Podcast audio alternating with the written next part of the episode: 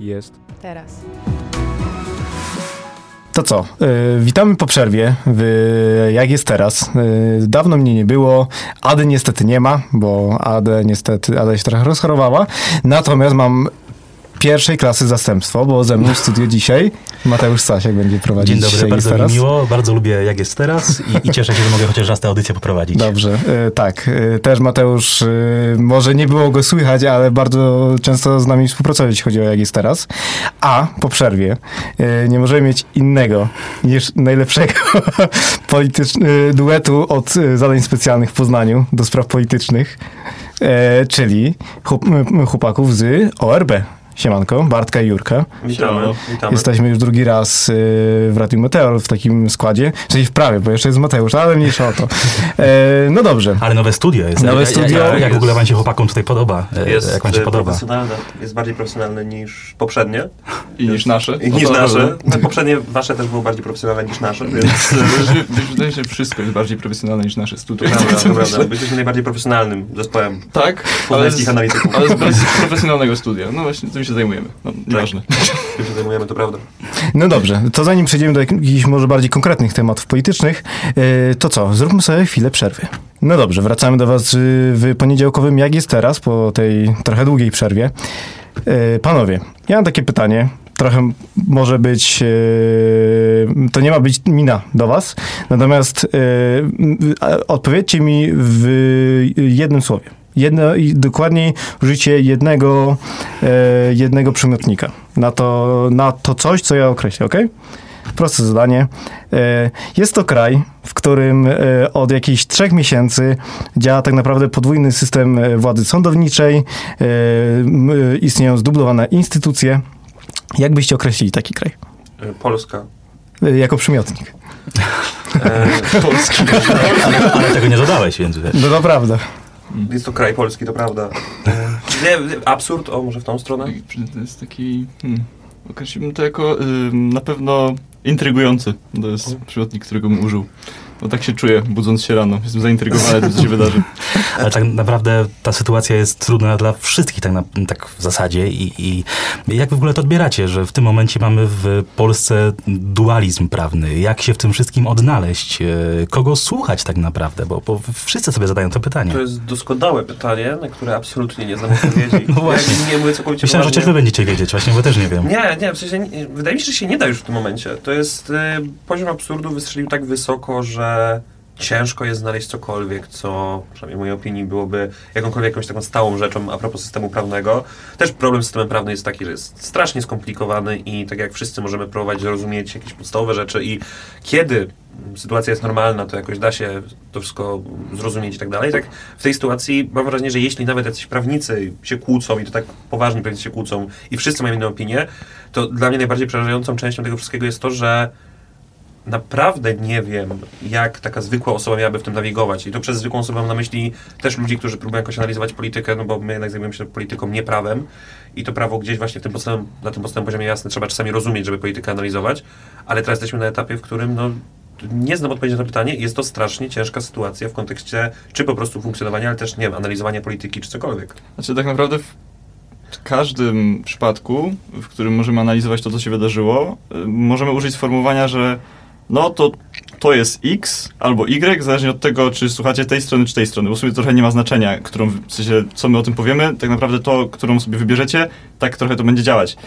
I w każdej sytuacji y, te, ten taki spór, który się napędza, y, tak naprawdę tylko sprowadza się, no właśnie sprowadza się do tego, że jedni uważają jedno, drugi uważają drugie i nie wiem, czy można konstruktywnie wyciągnąć z tego cokolwiek w sumie. To państwo, to też widać w ogóle po pracach, po pracach rządu, patrząc na to, że, e, że mamy ten spór pomiędzy Duda i, i, i rząd, że państwo trochę nawet nie funkcjonuje, w sensie, że nie pracuje nad jakimiś konkretnymi ustawami, jest bardzo wolno i do, bardzo wolno idzie ten przebieg, powiedzmy, legislacyjny I tak kręcimy się trochę w kółko od tych trzech miesięcy. Tak, nie wydarzyło się specjalnie dużo Tego rzeczy. też trochę mogliśmy się spodziewać w sumie po, po tym, jak, jakie zapowiedzi z, składał Andrzej Duda, prezydent Rzeczpospolitej Polskiej. E, Ale ostatnie dwie ustawy, które zostały do niego zgłoszone, przeszły. Oczywiście później w trybie następczym zgłosił je do Trybunału Konstytucyjnego, no ale e, jakoś to idzie. No. Pytanie, czy to zależy od właśnie od, jaka to ustawa? Tylko problem gdzieś w mojej opinii polega na tym, że całe jeszcze nie znamy stanowiska Trybunału Konstytucyjnego na temat tego, czy te ustawy są, czy nie są konstytucyjne. Czyli na razie tak naprawdę możemy, możemy zakładać, zobaczymy co się stanie, ale możemy zakładać, że nieważne co będzie się działo, czy ustawy będą podpisywane, czy nie, za jakiś czas okaże się, że wszystkie te ustawy i tak były niekonstytucyjne. I teraz problem, największy problem, który w tym wszystkim jest, jest oczywiście taki, że przez to, że sprawdzamy sam fakt legalności tych ustaw, w ogóle ich sposobu y, przegłosowania, no to nie będzie dało się zrobić argumentu, że no dobra, no ta ustawa jest zła, ale ta inna jeszcze można. Jakby wysłanie jakiejkolwiek z tych ustaw później do Trybunału Konstytucyjnego będzie de facto no, gwarantem tego, że ta ustawa nie wejdzie w życie, nie? No, ale tak naprawdę to coś zmieni? Bo jeśli Trybunał Konstytucyjny, który, no jednak wszyscy wiemy, że mniej czy bardziej jest po jakiejś stronie tego sporu politycznego, powie, że y, te działania są niekonstytucyjne, to czy ta druga strona, aktualnie rządząca, uzna, że w ogóle Trybunał Konstytucyjny ma moc? Znaczy prawdopodobnie ogłosił uchwałę o tym, że nie ma i na tym się skończy. I w ogóle to było trochę zabawne. Polska za pomocą uchwał. Super. Znaczy, bo, my w sumie się z tego co śmialiśmy, że to się wydarzy, a potem nagle przychodzi co do czego, to faktycznie okazuje się, że rząd ma plan zrobić uchwałę na temat zmiany TK, tylko w pewnym momencie też ta droga już stwierdziła, że okej, chyba już nie chcemy być aż tak z tym kojarzeni, bo to już przestaje nam plusować, tak to było do, do sondaży. I to, to w ogóle ten TK to jest ciekawy temat o tyle, że tak jak PiS rządził, to wszyscy uważali, że TK jest po prostu miejscem, które sobie, no w sensie jest i jest na, na użytek rządu, a teraz jakby nie mamy tak już formalnie, systemowo tak naprawdę żadnego miejsca, w którym moglibyśmy, się- do którego moglibyśmy się właśnie odwołać w kontekście tego, czy coś ma sens, jest legalne, czy nie jest legalne. I tak jak wcześniej po prostu, to i tak wszyscy uznawali, że taka takie jest, to teraz zaczyna być realnym problemem, bo to, że nie ma takiego ośrodka, powiedzmy, który może to ocenić, jest dość smutne w sumie. Tak? No i też, wiesz, tak odpowiadając bardzo, bardzo mocno na twoje pytanie, no, no tak, no może druga strona uzna, że ma, nie obchodzą nas wyniki, e, wyroki TK, no tylko to raczej nie poprawi sytuacji w, kon, e, nie poprawi sytuacji w kontekście e, kończenia z dualizmem prawnym. No a po drugie, też załóżmy na chwilę, nie, że przez następne 4 lata będzie tak to wyglądać, że TK będzie cały czas utrzymywać, że te ustawy są nielegalne, no i zmieni się władza. No i co wtedy? No w sensie dosłownie anulujemy wszystkie ustawy, które miały miejsce przez ostatnie 4 lata? No to jest jednak dosyć To jest ten sam temat co sędziów. Którzy, Tak, Tak, to prokuratorów, jest, tak to, samo. to jest oczywiście, analogiczny nie? bardziej, O- może nie to samo. Czy, no, tak, tak, oczywiście analogiczny, ale y, no tak, tylko zo- zobaczmy, jak dużo problemów robi nam już właśnie ta sprawa i jak Mhm. bardzo jesteśmy w dziwnym miejscu i to powiedzmy, że w jakimś stopniu wynika też z tego. No więc jeśli dołożymy na to kolejne 4 lata robienia ustaw, które okaże się, że wchodzą w życie, ale nie wchodzą w życie, ale tak naprawdę nie są w biegu prawnym, ale wszyscy się do nich stosują, no to zrobi się całkowity absurd, nie? A słuchajcie, bo pojawia się często w przestrzeni publicznej teraz stwierdzenie reset konstytucyjny. Czy, czy takie rozwiązanie, żeby wszyscy usiedli do stołu i zaplanowali wszystko od nowa w tym momencie ma sens i, i pomogłoby? Znaczy, może by pomogło, ale ja nie wierzę, że ono się stanie, więc... Znaczy, PiS nie usiądzie do, do... Znaczy, PiS jest święcie przekonany, że PO to są fizyczni agenci. Znaczy, nie cały PiS, okej, ale powiedzmy Kaczyński i wielkuszka partyjna i w ich narracji... Zakon PC. I wydaje, mi się, że... Für Deutschland. No, wydaje mi się, że w tym, to oni faktycznie w to wierzą i oni nie usiądą do stołu z ludźmi, którzy chcą zniszczyć państwo, a z drugiej strony mamy, mamy PO, które jest część jest święcie przekonana do tego, że Kaczyński był dyktatorem, który chciał przejąć władzę w państwie taką autorytarną i też nie usiądzie z nimi do stołu, więc nawet pewnie gdyby oni usiedli razem przy stole, zaczęli o tym rozmawiać, zaczęliby się rzucać kubkami albo coś, coś na tym się skończyło.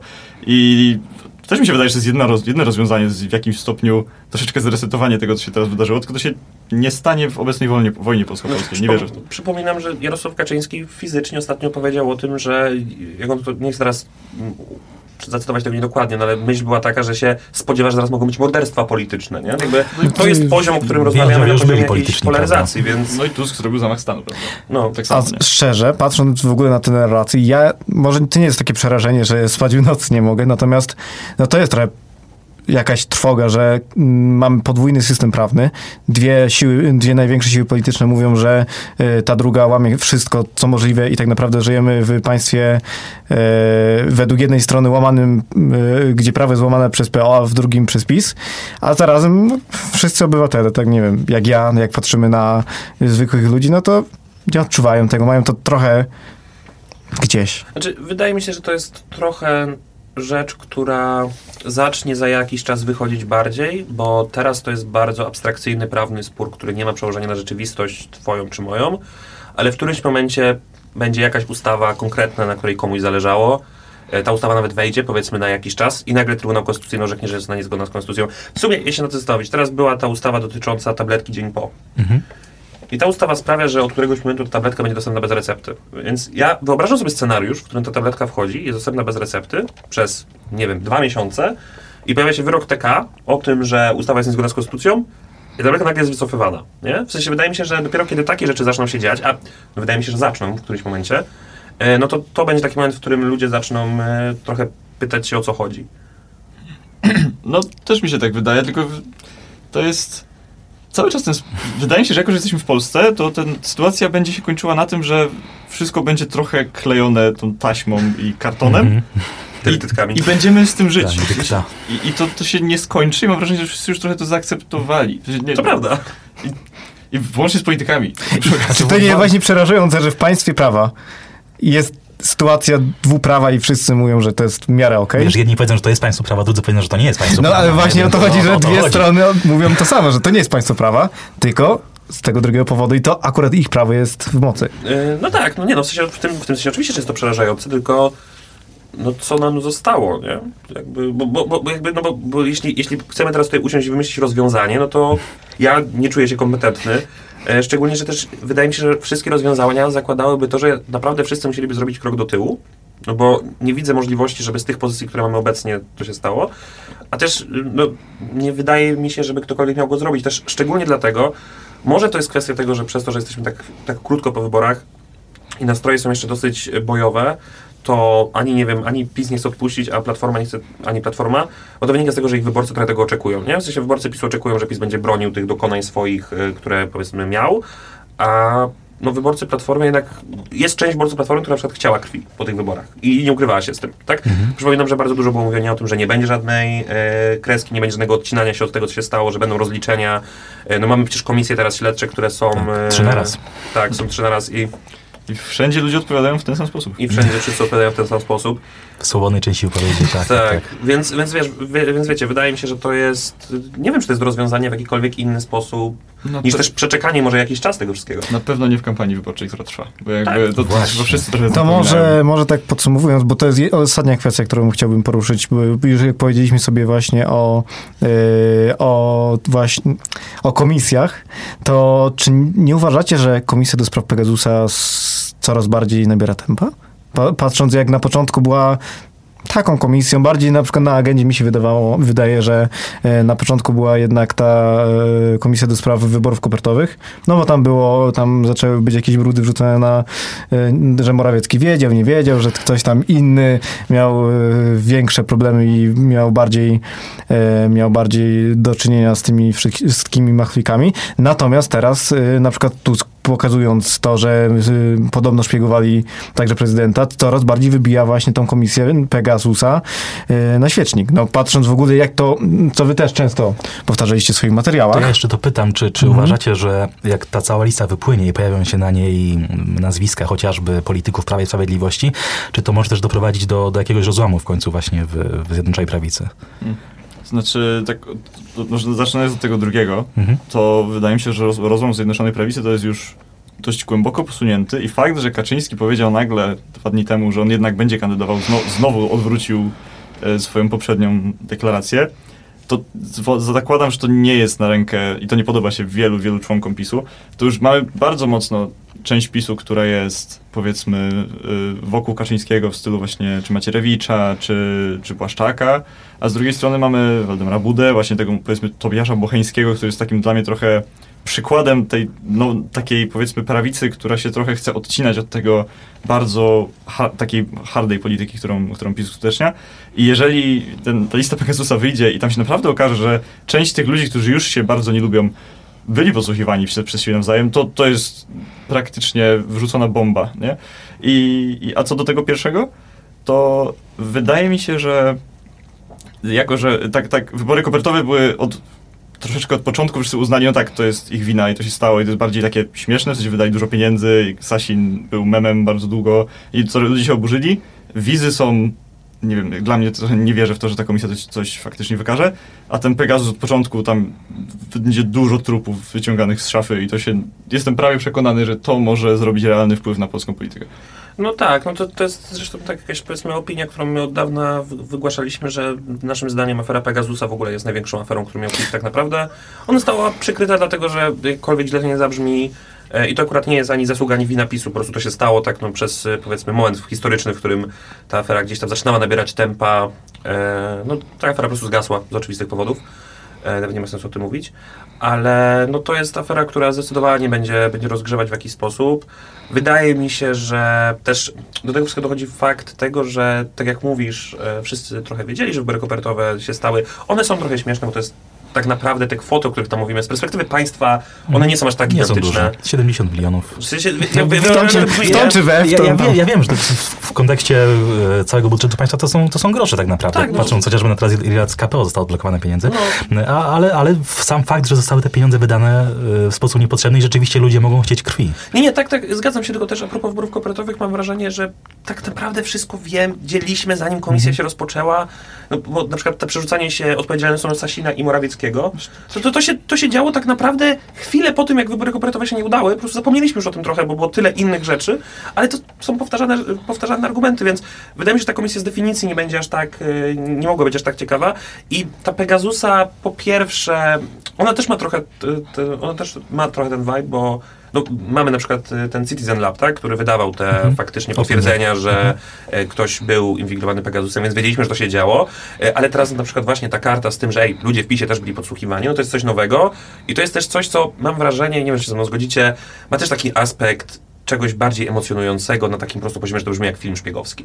To, nie, że- że to nie, jest, to nie jest jakaś abstrakcyjna rzecz, że wydaliśmy pieniądze na jakieś karty do głosowania, tylko to jest, ej, było jakieś podsłuchiwanie się, e, ktoś miał wgrywane jakieś hakerskie Właśnie. rzeczy na czy, to, telefon. czy to nie będzie moment, kiedy społeczeństwo zrozumie, że rzeczywiście rządy Prawa i Sprawiedliwości działały w sposób bardzo, ale to bardzo nieuczciwy, no bo słuchajcie, podsłuchiwanie polityków e, opozycji to jest zarzut, który możemy skierować w stosunku, nie wiem, do, do Białorusi, do Rosji, ale w państwie Unii Europejskiej takie rzeczy raczej się nie powinny zdarzyć.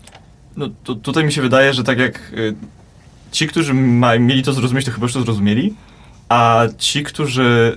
Często wyborcy PiSu, mam wrażenie, wiedzą, że politycy są źli z założenia, A tamci byli im się- gorsi, więc... Tak, im się żyło dobrze, więc w sumie co z tego, że oni się podsłuchiwali, my i tak nie lubimy polityków.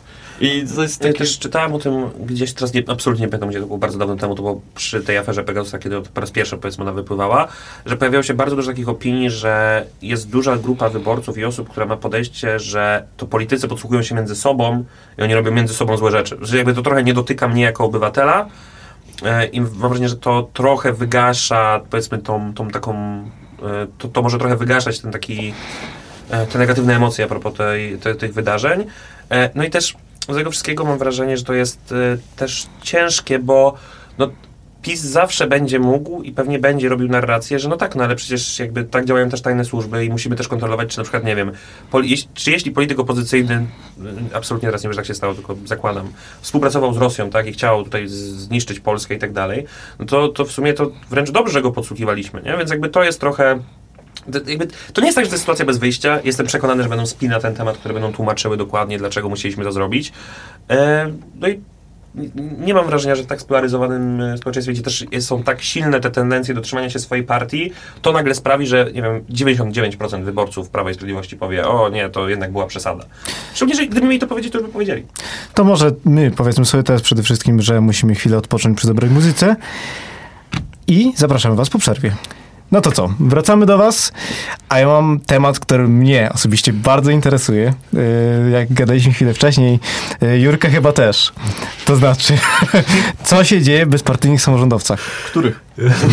To jest, to jest to pytanie, których? To może sobie zarysujmy tak temat. E, Chodzi o to, jak może wcześniej o tym słyszeliście, e, że e, Konfederacja ogólnopolsko postanowiła, że idzie do wyborów samorządowych właśnie z bezpartyjnymi samorządowcami. Tam pojawiło się kilka w miarę znanych twarzy, na przykład z debat do parlamentu.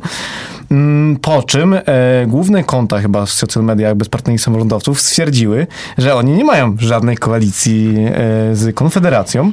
Teraz kto jest kim? To Kto jest kim?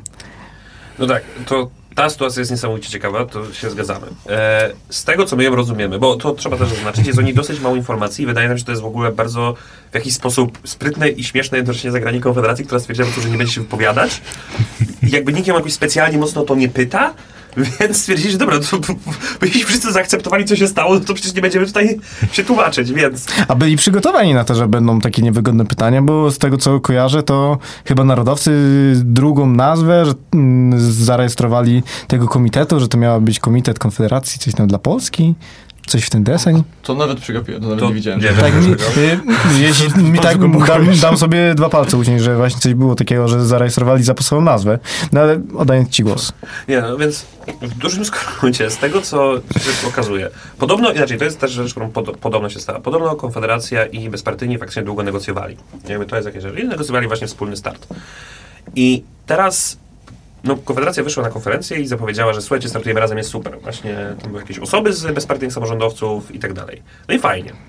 Tylko chwilę później, naprawdę mówimy o chwilę później, bo to ta cała, tego samego dnia jeszcze, bezpartyjni samorządowcy opublikowali właśnie na swoich social mediach, ale też e, no tutaj e, ich przedstawiciel Maj, Maj. tak, ich przedstawiciel Krzysztof e, chyba też. e, Tak, powiedział, że e, bo oni nam ukradli nazwę i on wytłumaczył to w ten sposób, że to prawda, że z Konfederacji będą startować jakieś osoby, które były w bezpartyjnych samorządowcach, tylko że to jest sytuacja taka, jak gdyby z dowolnej innej partii odeszło pięć osób i stwierdziło, że a to my teraz odchodzimy i bierzemy nazwę ze sobą i oferujemy i oferujemy jakieś...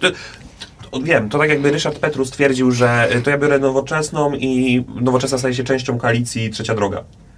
Nie? Że jakby... No. I Pytanie brzmi, czy miał prawo to zrobić, no i wydaje się, że nie miał. No i z Konfederacją jest podobnie, ale przez to, że mówimy o bezpartyjnych samorządowcach, którzy jakby no, nie są jakąś wielką, ważną Pytanie, czy siłą. oni mieli zarejestrowaną nazwę wcześniej, czy to dlatego mogli to zrobić, czy teraz będą się po prostu Znaczy, nie, sądzić? sądzić się będą. A, no Będą tak. się To sądzić. To jest w ogóle ciekawa sprawa, no bo y, czy wy pamiętacie, że y, cztery, cztery, tak, cztery lata temu bezpartyjni samorządowcy też chcieli do parlamentu wejść? E, to, to z tego, co teraz się nie chcę pomylić, ale właśnie nie pamiętam, czy nie było tak, że to byli bezpartyjni i samorządowcy, a teraz Coś bezpartyjni możliwe? Ale to nie jest ta sama formacja, nie, dwa nie bardzo mylę popularne się? słowa, wiesz, tak. No, Nie jestem, No jestem, może, może ja się mylę, więc nie jestem, nie, jestem, przepraszam. nie jestem przekonany, czy to są te same struktury. W sensie nie jestem przekonany, czy to jest to Nie samo. chcę się. Okej, Okej, okej, to w takim razie może mój błąd, sorki. Ale nie, nie, nie, bo, bo to też może nie być Znaczy nasza błąd. ignorancja. Tak. Rzut kością będzie po audycji. Wydaje mi się, że najbardziej niesamowite w całej tej sytuacji jest właśnie po prostu czysta polityka w tym. I to, że y, Konfederacja ma pełno pełne możliwości do po prostu nie mówienia niczego i nic się nie stanie. I oni dosłownie siedzą, ci bezpartyjni na konwencjach o tym mówią, że to jest w ogóle, tam był cały, cała wypowiedź, czytałem w Rzeczpospolitej ich y, nacz- takiego powiedzmy, to nie jest rzecznik prasowy, tylko koleś od mediów, który tłumaczył, że w polityce to są ważne zasady i honor i tak dalej. I on to tłumaczy, że to nie jest tak, że jest tylko gra, tu wiecie, no nie robisz takich rzeczy, no nie możecie nam ukraść nazwy. A Konfederacja siedzi, no tak, ale ukradliśmy wam nazwę. I nic, nic się nie dzieje. Ja jestem ciekaw, czy to zdąży w ogóle, bo znając polskie sądy, czy to zdąży wystrzelić twa- w twarz przed wyborami. Ja zakładam, że nie. A to w trybie wyborczym nie Właśnie, można tego kampania oficjalnie nie trwa, nie? Właśnie, Więc- właśnie nie wiem. Właśnie nie, nie wiem, jak dokładnie złożyć ten po... Właśnie, bo problem z tą aferą jest taki, że ona strasznie bawi, ale z drugiej strony właśnie ona dotyczy bezpartyjnych samorządów. Nikt o nich nie pisze w ogóle. Więc, po pierwsze jest mało źródeł, ale też po drugie, no nie oszukujmy się, poświęcanie czasu jakoś bardzo dużo na zrozumienie, co tam się dzieje, nie ma takiego dużego przełożenia na rozumienie jakby całej tej sceny politycznej. mam To strasznie komiczne. Bo, jest to, bo to, jest, to jest afera, którą interesujemy się wszyscy jak w, tym- w tym sensie, jakkolwiek tylko dlatego, że jest strasznie zabawna. Czyli gdyby ona była mniej zabawna, to nikt by na nią nie patrzył nawet, no bo no, nie oszukujmy się, tak? No, wy, wynik wyborczy w wyborach parlamentarnych sa- bezpartyjnych To jest samorządowców. jakiś dramat. Nie kończ, to, był, to, to był inny pokój. takie, takie powiedzi padały. Ale chociaż tam macie obrazy na. E, tak, to jest e, tak. Inna wielka postać z której ludzkości. Ale o, o Krzysiu czy o Albercie? e, chyba obu w sumie. Tak. Czyli jeden się ewidentnie bardziej zasłu- zasłużył dla ludzkości, prawda? Tak, to prawda. To drugi tylko liczył. No właśnie. Ale, e, ale Dobrze, ale słuchajcie, to rzeczywiście. To może teraz musimy sobie powiedzieć chyba o najważniejszej rzeczy w tym kontekście, bo wjeżdża na białym koniu on. Janusz Korwin Mikke. Jak, jak sprawdziłem, potwierdziłem sobie moją wiedzę przed, wejściem na antenę, to Janusz Korwin-Mikke chyba zapowiedział, że on wystartuje na prezydenta Warszawy z ramienia e, Komitetu Partii Korwin i Komitetu Bezpartyjnych Samorządowców. Zarazem e, Wipler zapowiedział, że wystartuje z, e, z ręki Konfederacji, która, jak sama twierdzi, To wiem, Ma- dżugatura, nie? To wasz prezydent, prezydent Warszawy. Tak, się, tak, który twierdzi tak, że jakby Konfederacja jest w koalicji z bezpartyjnymi samorządowcami, co znaczy, y, że bezpartyjni samorządowcy w ogóle wygrywają wszystko. Jakby ukradziono im nazwę, ale z drugiej strony mają dwóch kandydatów na prezydenta Warszawy, więc to jest, to jest osiągnięcie. To jakby... To jest inna niesamowita rzecz, że w sumie... I teraz pytanie, czy Korwin po prostu stwierdził, że on jest wkurzony na pewno na konfę, że konfa go schowała do szafy w trakcie wyborów i mu się to pewnie nie podobało. I teraz, czy on odezwał się do bezpartyjnych, że ej, zrobimy im psikusa i wystartujemy i ja będę teraz w debacie wyborczej w Warszawie po prostu obrażał Wiplera przez cały czas i będzie śmiesznie? Czy bezpartyjni napisali, ej, bo my się jesteśmy obrażeni na tamtych, więc to ty wystąp z nami. jest I, teoretycznie trzecia opcja. Janusz Trzecia Korwin-Mikke nikogo nie poinformował. Jest to, to jest najbardziej prawdopodobne w tej sytuacji. Jest to, jest to prawdopodobne, ale mnie bawi co innego, że, bo tak jak uważam, że to jest akurat ironicznie naprawdę niesamowicie dobre chyba zagranie polityczne przez Janusza Korwin-Mikke że- i bezpartyjnie, że to robią właśnie w ramach takiej zemsty, to uważam, że nie poszli dostatecznie daleko, ponieważ uważam, że Janusz Korwin-Mikke powinien ogłosić, że to on posiada nazwę partii Konfederacja i, i powinny być dwie listy Konfederacji bezpartyjnych samorządowców. Dobra, słuchajcie, rzeczywiście ten temat y, chyba y, śmieszy i interesuje bardzo małą rze, rze, rzeszę odbiorców. Nie, myślę, że śmieszy dużą rzeszę odbiorców. Śmieszy tak, ale interesuje właśnie mniej. Ale słuchajcie, zbliżają się wybory samorządowe. Już 7 kwietnia pierwsza tura i, i jeżeli chodzi o sejmiki, to tam to już będzie ostatecznie. Mm, Jak myślicie, jaką strategię przyjmą największe ugrupowania w tym kraju, jeżeli chodzi o wybory samorządowe? Jak to może wpłynąć też później mm, wynik tych wyborów, y, zwłaszcza w sejmikach, na, na, na dalszą sytuację, jeżeli chodzi o tę słynną praworządność? To może tak uporządkowując sobie, może po kolei przejdźmy przez te komitety. Jak myślicie, co zrobi Prawo i Sprawiedliwość? I jaką ma To może strategię i taktykę? Co zrobią kandydaci Prawa i Sprawiedliwości, którzy bardzo Faktycznie. się chyba wstydzą tego, że startują z PiSu? Tak, tak, tak. No pojawiają się próby odcinania się od Prawa i Sprawiedliwości, jakby od logo, nazwijmy to, i startowania z innych komitetów, co pokazuje pewną no, słabość obecnie Prawa i Sprawiedliwości, no bo gdyby Prawo i Sprawiedliwość była silna, y, no to przecież nie chciałoby się pozbywać czegoś, co dodaje jakby tutaj kandydatowi powagi. No, jakby kiedyś kandydaci walczyliby o to, żeby mieć, móc pokazać, że są z PiSu, y, mieć zdjęcie z Jarosławem Kaczyńskim i tak dalej, żeby, prawda, pokazać jako pokazać się jako ważni ludzie, którzy prawda, będą dobrze zarządzać miastem. Pamiętamy też to, że Prawo i Sprawiedliwość miało tą taktykę takiego sugerowania, że miejsca, w których wygrają kandydaci Prawa i Sprawiedliwości będą lepiej traktowane niż miejsca, gdzie nie przez rząd centralny. No teraz ta sytuacja się bardzo odwróciła. Mam wrażenie, że Prawo i Sprawiedliwość, no... Nie ma chyba jakiegoś genialnego planu. No Nie wyciąga wniosków. tak, nie ma Są, jakiegoś... są jakiekolwiek szanse, żeby Znaczy, powiedzmy na, w skali kraju Może powinno powst- też by po prostu wygrali, tak jak w par- wyborach parlamentarnych, czy to już jest koniec, koniec i, i nie ma szans? Znaczy, jeżeli Jarosław Kaczyński cały czas będzie, to, to może odważna teza, ale jeżeli będzie cały czas takim koniem napędowym tego wszystkiego, to raczej on pędzi w drugą stronę, tak mi się wydaje. W sensie, jeżeli chodzi o wynik wyborczy Prawa i Sprawiedliwości. Sondaże też, też to wskazują. I, I w ogóle to jest też ciekawe, bo teraz on miał dzisiaj dosłownie w Leżajsku chyba, tak mi się wydaje, e, swoją konferencję i mówił, że konwencję i mówił właśnie, chyba ogłosili hasło Bądźmy razem jako, jako PiS. I Dobrze, jest, że nie silni razem. To, No, to, to, to, to, by było śmieszne. Jeszcze trzeba było im płacić 300 tysięcy złotych. E, no, ale e, powiedzmy, że... I to jest strasznie... Ty, bo, bo, powiedział, że bądźmy razem, PiS, musimy się zjednoczyć, jednocześnie wyzywając Tuska od agentów. Nie? W sensie, to już tak nie działa, tam już tak wszystko miesza i, i tak naprawdę mam wrażenie, że na razie ta kampania wyborcza, która w ogóle jest dość kiepska, mam wrażenie, że nikomu się trochę nie chce, w sensie, że jest mało pieniędzy, tak bo ta kampania trwała strasznie długo, poprzednia, i teraz jest, ta, ta jest bardzo krótka w ogóle, po, pomiędzy tymi jednymi wyborami a drugimi, i PiS niespecjalnie widzę, żeby zmieniał coś. W sensie oni po prostu robią trochę to samo, a to widać, że nie działa, bo przegrali, nie? Dla mnie dowodem na to, że jest mało pieniędzy jest to, że, że na wybory e, do Parlamentu Europejskiego Jarosław Kaczyński mówił o tym, że Tak. nie będzie dawał pieniędzy wspomnieć kandydatom, bo oni dobrze zarabiają, więc mogą sobie sami fundować kampanię. A może my czegoś nie dostrzegamy? Może taktyką jest... Szach e, 5D? Właśnie, Mhm. chciałem to poruszyć, że może szachami 5D Jarosława Kaczyńskiego i Sławomira Mencyna jest stworzenie ogólnopolskiej listy samorządowej Bydgoska Prawica. Mm, A to, to chyba tam występuje ten mąż tej takiej tpiery z Tak, Tak, tak, tak, tak. taki mąż, tak, tak, właśnie nie pamiętam To- teraz to- to- nazwiska, ale jest taki brytyjski, mąż, no. tak, tak, tak, faktycznie. Jest i on, ale... Miałem w głowie Jahira, ale to chyba nie tyle Nie, nie, to, nie, nie, nie, nie, nie, ta osoba. Schreiber. E, Tak, ta, tak, w sensie... Dokładnie. A to jest, to jest mąż tej słynnej fajderki Tak, z tak, no, Joanna no, Schreiber. właśnie tak, on, tak. tak, tak. Moja idolka. O, Znaczy nie, wydaje mi się, że, że na samorządowe się trochę rządzą swoimi prawami i tam często różne partie występują ze sobą i idą razem, bo to tak trochę... No to tak trochę działa, że tam często bardziej ta lokalna polityka ma znaczenie i tam to nie jest tak, że te podziały na... Znaczy, inaczej, pewnie rzadko ktoś z PO i z PiSu idzie razem, ale często ci ludzie tam ze sobą współpracują w tych sejmikach czy w jakichś radach, więc to akurat mnie aż tak nie dziwi, że jest na przykład taki, takie połączenie. Prawda. No, a co jeszcze do całej tej kampanii, właśnie też w wydaniu PiSu powiedzmy, no to y, wydaje mi się, że oni też po prostu są w ciężkiej sytuacji, bo przegrali właśnie wybory, e, więc to jest kampania trochę z, z góry nastawiona na ratowanie, co się da, bardziej niż na zdobywanie nowego terytorium. E, też dla PiSu są to bardzo ważne tak naprawdę wybory, no bo oni przecież mają bardzo dużą partię, nie? Tam jest 40 tysięcy członków, jeśli się nie mylę.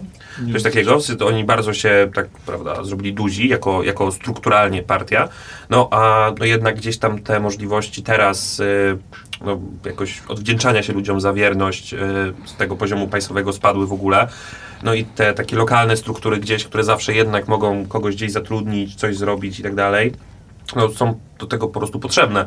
Więc y, wydaje mi się, jak na, y, wydaje mi się, że jak na to, jak ważne teoretycznie są to wybory dla Prawa i Sprawiedliwości, to nie robi on, y, to nie robi ta, ta partia zbyt dużo. No i co tak naprawdę z takich ważnych, że ważnych, z takich przebijających się rzeczy, które się zadziały, to jest Bocheński, który powiedzmy jest jakimś tym, y, tym ma być tym, jest tym kandydatem prezydenta w Warszawie. No i nie wiem, z jednej strony rozumiem stawianie na kogoś, żeby budować jakąś nową postać, z drugiej strony no stawianie jako PiS na pokazywanie, czy jakby pokazywanie dużych miast jak jakiegoś tam celu, jest z góry skazane na porażkę, więc y, no, PiS w dużych miastach raczej historycznie nie ma żadnych szans. Tak to zawsze działało w tych wyścigach prezydenckich. E, więc no nie wiem, wydaje mi się, że Prawo i Sprawiedliwość trochę jest po prostu pogubioną partią obecnie i to widać na podstawie tych wyborów. Słuchaj, proszę. Znaczy jeszcze jedno dosłownie zdanie, że kon- w kontekście tych sondaży i tych, czy oni mogą wygrać, czy nie, wydaje mi się, że to, co oni zrobili, czyli teraz popełniają trochę te same błędy, co Platforma, w tym sensie, że po prostu ta narracja, że skradzione wybory, niszczenie państwa i tak dalej, gdzie ludzie ewidentnie są, jakby zagłosowali na tą opozycję i są raczej w pewien sp- po sondażach widać, że zadowoleni z tego, że Kamiński był w więzieniu, y, że TVP się zmienia i tak dalej, że to raczej nie działa na ich korzyść, to oni bardzo mocno budowują ten swój betonowy elektorat, żeby skupiać się, powiedzmy, wokół siebie tych, najtwardszy, tych najtwardszych wyborców. No i to jest z jednej strony spoko, pewnie utrzymają te swoje 20 parę procent, no ale tam nie ma specjalnie skąd brać nowych, nie? Więc ja naprawdę nie widzę sytuacji, w której PiS byłby w stanie wygrać. A jaki plan na te wybory samorządowe ma waszym zdaniem Koalicja Obywatelska? Bo wiemy, że mówiło się, że mogą iść razem z Lewicą, ostatecznie nie poszli i, i, i, i, co teraz? Smutno mi trochę, jak myślę o lewicy w tym przypadku. E, To, to, taka, która porzucona się stała. To, nie? tak, no, da- ale z drugiej strony dali się ograć, no w sensie było to jakoś tak, nie wiem... Od początku tej kadencji Lewicy jest w dziwnym miejscu. To prawda, to prawda. Nie, no, za bardzo uwierzyli, że... Na, na, Chyba do momentu, kiedy razem się postanowiło nie wejść do rządu. Tak, tak. To, to w ogóle inna sprawa. To, z drugiej strony to była kiepska pewnie decyzja polityczna, że e, w sensie, że dali się ograć Lewica sama w sobie, a razem też wyczaiło moment, w którym okej, to, to jest chyba dobry moment, żeby budować coś swojego i teraz coraz bardziej będziemy pokazywać, że my to nie jesteśmy do końca od nich, nie?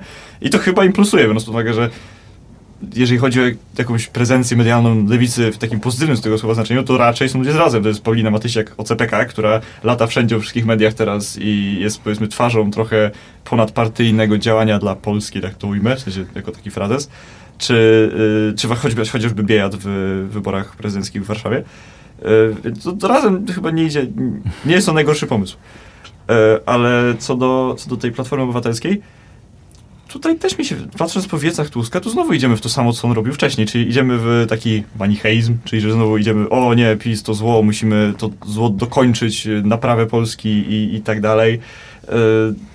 Y, To też jakoś specjalnie to nie zmienia, a to, że zrobił lewicy, to zrobił, no Donald Tusk wyczaił moment, w którym może podłożyć komuś nogę i ktoś się przewróci, bo on tak leży na ziemi i nic nie może z tym zrobić, nie? Więc to jest żal nie, skorzystać na jego miejscu pewnie. Znaczy, wydaje mi się, że jedyne co to w jakimś stopniu może teoretycznie ponosić tego konsekwencje, bo Lewica była bardzo taka pro-Platforma Obywatelska, ale można też stwierdzić, że po prostu nie chcą e, tej wizji, bo mówiło się o tym, prawda, że ten e, taki wspólny start mógł być takim już pierwszym krokiem do tego, żeby gdzieś Platforma Obywatelska chłonęła Lewicę.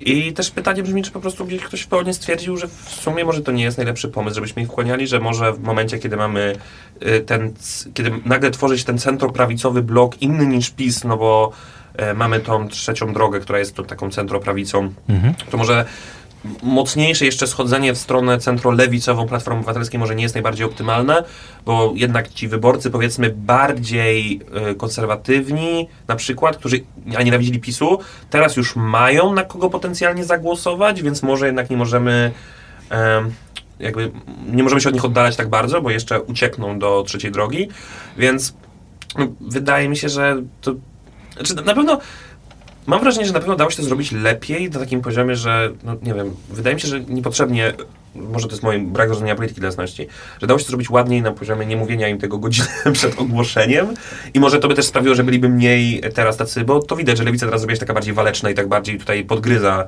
e, trzecią drogę i Platformę Obywatelską mimo wszystko. Że Czarzasty po raz pierwszy chyba powiedział coś negatywnego w ogóle o swoich koalicjantach i zaczął się z nimi kłócić. Skończył się język miłości? Ta, e, Czy się skończył? Cały czas są bardzo miłe określenia na panu z trzeciej tak, drogi. tak. Bo to, to, to było całkiem ciekawe, Nie, no, że... ale Władek to jest jego przyjaciel. Tak, tak. Jak wiemy, powtarza często. Tak, ale to było, to było bardzo ciekawe, kiedy z jednej, strony powiedział, że ja nie chcę brać odpowiedzialności za wasze decyzje, a potem cały czas podkreślił, że Hołownia jest jego szefem.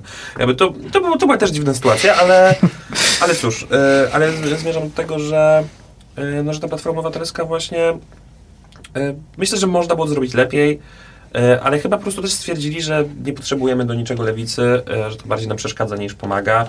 I tak naprawdę, no co, no, Platforma Obywatelska zawsze była dobra, mocna w dużych miastach, więc e, te takie, powiedzmy, ośrodki, na których się skupi uwaga po tym, jak będą już wyniki wyborów, no to oni i tak pewnie dużą część wygrają. No i w sumie nie wiem, no wydaje mi się też, że to, to, to jest w ogóle myśl a propos całej tej kampanii. Wydaje mi się, że mało kto robi coś ważnego i dużego w niej. W sensie wszyscy raczej po prostu, razie. tak, postawili po prostu proste jakieś e, kampanie e, na proste jakieś e, właśnie objeżdżanie Polski. I też to chyba jest też po prostu specyfika wyborów samorządowych, że ogólnie mediom ciężej je śledzić, no bo takie media Mhm. ogólnopolskie, no ciężko z każdego z tych miejsc nadawać tak, jak nadawało się na przykład w trakcie kampanii do parlamentu, nie? gdzie to jednak jest bardziej uspólnione wszystko. No tak, y, może i już w ogóle trochę omówiliśmy sobie, jak wygląda y, kampania może trzeciej drogi, ale jeśli chodzi o szczegół, przejdziemy sobie do niego już za chwilę. Wracając już do naszego poniedziałkowego, jak jest teraz. y, Moi drodzy, powiedzmy sobie szczerze, a raczej wy mi powiedzcie szczerze, czy bojowe nastawienie Szymona Hołowni wygra mu, wygra trzeciej drodze te wybory samorządowe? Nie wiem, czy bojowe nastawienie Szymona Hołowni mu coś wygra. Myślę, że trzecia droga jest po prostu w niesamowicie dobrej pozycji obecnie. W sensie i wszystkie sondaże pokazują, że naprawdę powstała partia, która ma 20% w Polsce. W sensie naprawdę jest partia, która ma... która jest się- Partia, Znaczy ko koalicja obu partii, tak, bo ale na już- ile też w sumie, to jest w ogóle ciekawe, tak może trochę przerywając ci, na ile to poparcie jest dla PSL, dla ile na, trzy- dla Hołowni, jakby to się rozpadło. Oni dbają o to, żeby to się zlewało. Mhm. Tak, oni dbają, żeby to się zlewało, plus naprawdę wydaje mi się też, że y, oni dużo zyskują na swojej koalicji, szczególnie w wyborach takich jak wybory samorządowe, bo Szymon Hołownia po prostu jest bardzo... Szymon Hołownia trochę niesie tą partię w rozumieniu takim wizerunkowym na swoich plecach, nawet do tego stopnia, że no przecież Kośniak-Kamysz, który teraz ministrem obrony narodowej, wręcz się wyłączył w ogóle z tego sporu, co w ogóle też wygląda nieźle, tak na, tak na, tak na papierze, prawda, że minister, e, minister obrony narodowej, e, nie wiem, czy powiedziałem dobrze na początku, e, jakby tak właśnie stara się być taki trochę odsunięty od tego sporu i to Hołownia na siebie bierze, powiedzmy, gdzieś tam ten ciężar. E, No a z drugiej strony no, PSL ma całkiem dużo, prawda, struktur, tak to nazwijmy. I to jest to mm, raczej coś, czego jest znany.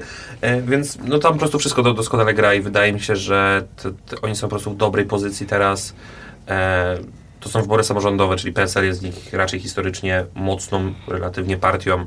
Do tego ma jeszcze teraz dużą ekspozycję taką ogólnopolską przez Hołownię i oni, co, no, no, jak, zrobią kon, jak zrobią konwencję, to mogą też powiedzieć na przykład o atakowaniu Rosji, tylko więcej, tylko więcej zasięgu. Znaczy, szczególnie, że powiedzmy Kośniak-Kamysz jest od obrony, od obrony i od bezpieczeństwa, więc oni na pewno będą szli w, w te nuty w tej kampanii. A mi się, się po prostu poczuł, nie? W sensie tak wyglądało, że się poczuł. E, także, i nawet jeszcze tak, trzecia droga jest w takim miejscu, w którym po prostu, no Tusk trochę traci na tym, że przejął sobie, z jednej strony wziął sobie wszystkie najważniejsze takie, powiedzmy, że najważniejsze medialnie ministerstwa, no i wziął na siebie cały ciężar tej takiej właśnie powiedzmy twardego odbijania Polski od PiS A trzecia droga siedzi i ma takie, no, no tak, no robią to, ale wiecie, no my jesteśmy trochę ci, my jesteśmy ci poważni od merytoryki i oni to, jasne, to, to Sienkiewicz robi, nie? To on się tym zajmuje. My jesteśmy tutaj, powiedzmy, od y, dbania o to, żeby w Polsce było lepiej i nawet chociażby przy tym, tej ustawie o, o aborcji teraz, która wyszła, że to trzecia droga składa ten wniosek o to, żeby to była ustawa, powrót do kompromisu, który jest chyba najbardziej akceptowany w społeczeństwie, powiedzmy, najwięcej osób pasuje powrót do tego, co było właśnie sprzed wyroku TK. To, to różnie, nie? W sensie to zależy jak, bo właśnie wszystkie badania tej opinii publicznej na temat aborcji, one są, mam wrażenie, że one mają ten problem, że przez to, że często są badane w taki sposób jakby skalowy, czyli że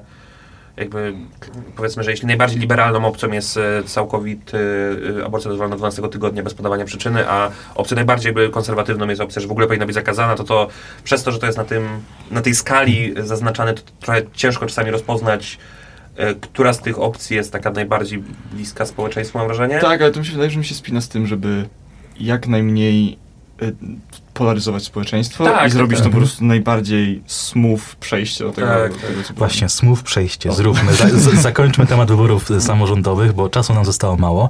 A jest jeszcze jeden ważny temat, o który chcieliśmy mm, Was zapytać o, o Waszą opinię, bo jak doskonale wiemy, mm, na granicy polsko-ukraińskiej cały czas y, jest.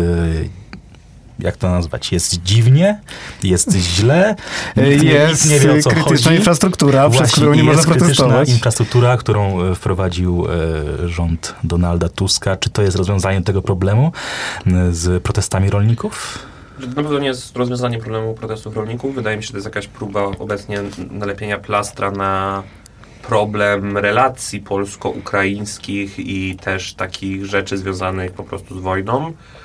E, No i to nie jest absolutnie rozwiązanie doskonałe, ale to jest coś, co my też mówiliśmy parukrotnie, że to jest problem z kategorii tak ciężkich, że ani poprzednia władza sobie z nim nie radziła, ani nowa władza sobie z nim nie radzi, bo nam nawet ciężko byłoby sobie wyobra- wyobrazić, jak poradzić sobie z tym problemem tak na, na szybko. Nie wiem, czy to jest możliwe.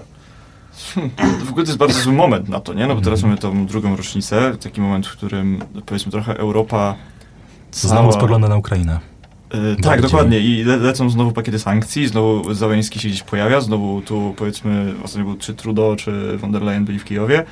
I to nie jest moment na to, żeby Polska robiła z siebie teraz państwo walczące z, powiedzmy, z Ukrainą w pewien sposób, nie? W sensie, że nie sprzyjające jej.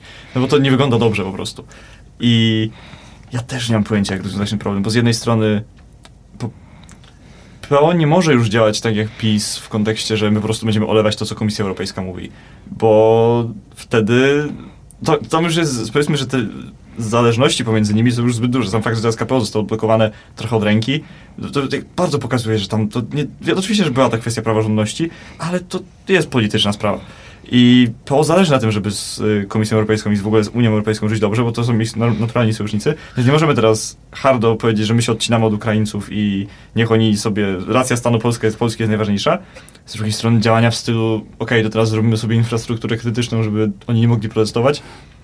No, to chyba doprowadziło do tego, że teraz mamy coraz więcej tych y, chociażby wandal, nie wiem jak to, aktów wandalizmu, Mhm. że napadania na te, znaczy napadania, no, rozwalania tych wa wagonów ze zbożem i rozsypywaniem ich na tory, to to wygląda bardzo źle i to w ogóle wszędzie lata po, czy po Twitterze, czy, czy po internecie. Mamy impas, tak naprawdę, jak o tym też wspominaliście na, na, na swoim filmie.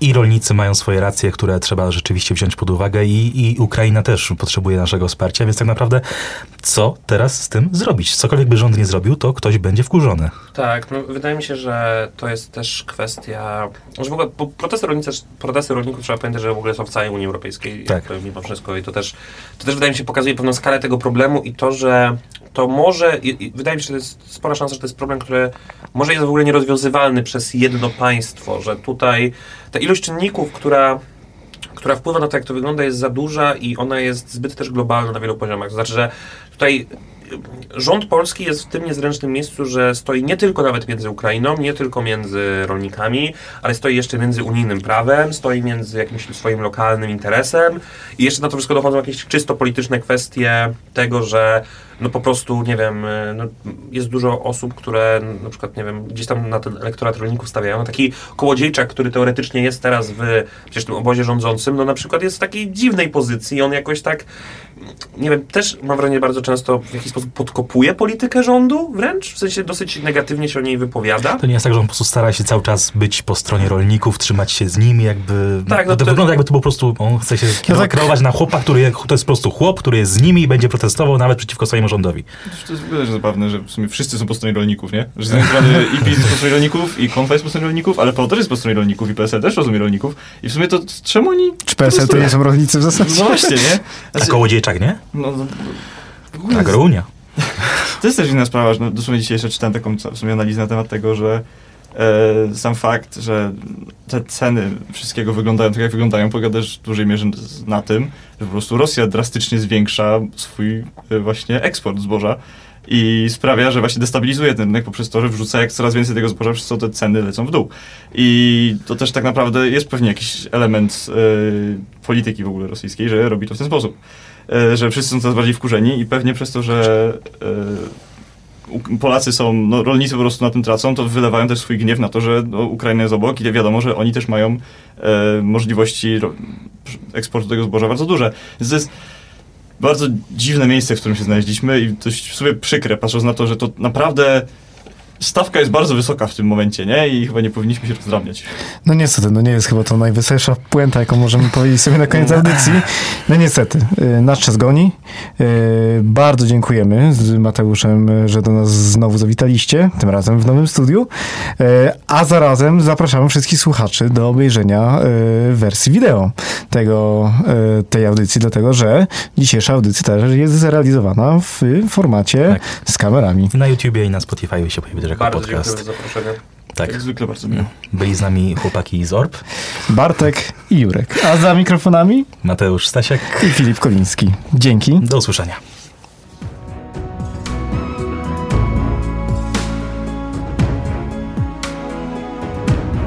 Jak? Jest. Teraz.